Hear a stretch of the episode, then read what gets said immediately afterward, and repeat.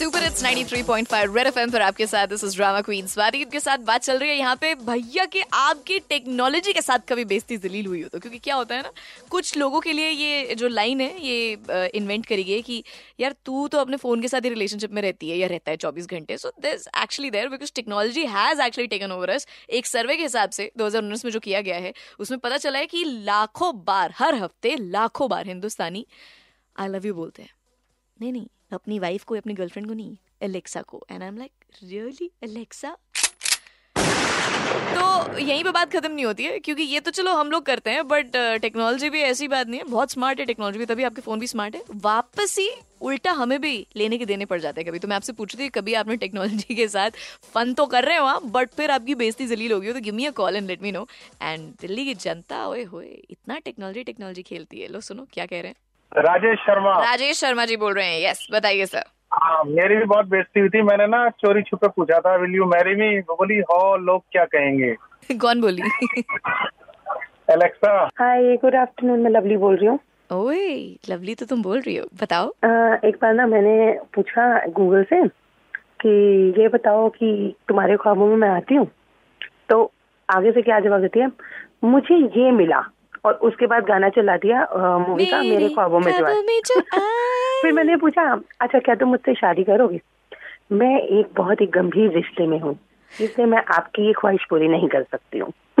तो तुम लड़की हो के लड़की से ही पूछ रही थी। Not that I am doubting your love but फिर भी मतलब लेकिन मज़ा आता है ना लवली लवली बातें करने में ओए ओए that I agree I totally agree with you और प्यार अंधा होता है यार वैसे भी। हाँ हाँ अंधा भी होता है लेकिन सच्चा भी होता है। हेलो स्वाति मैम मैं आरव बोल रहा हूँ। हाय आरव बताइए।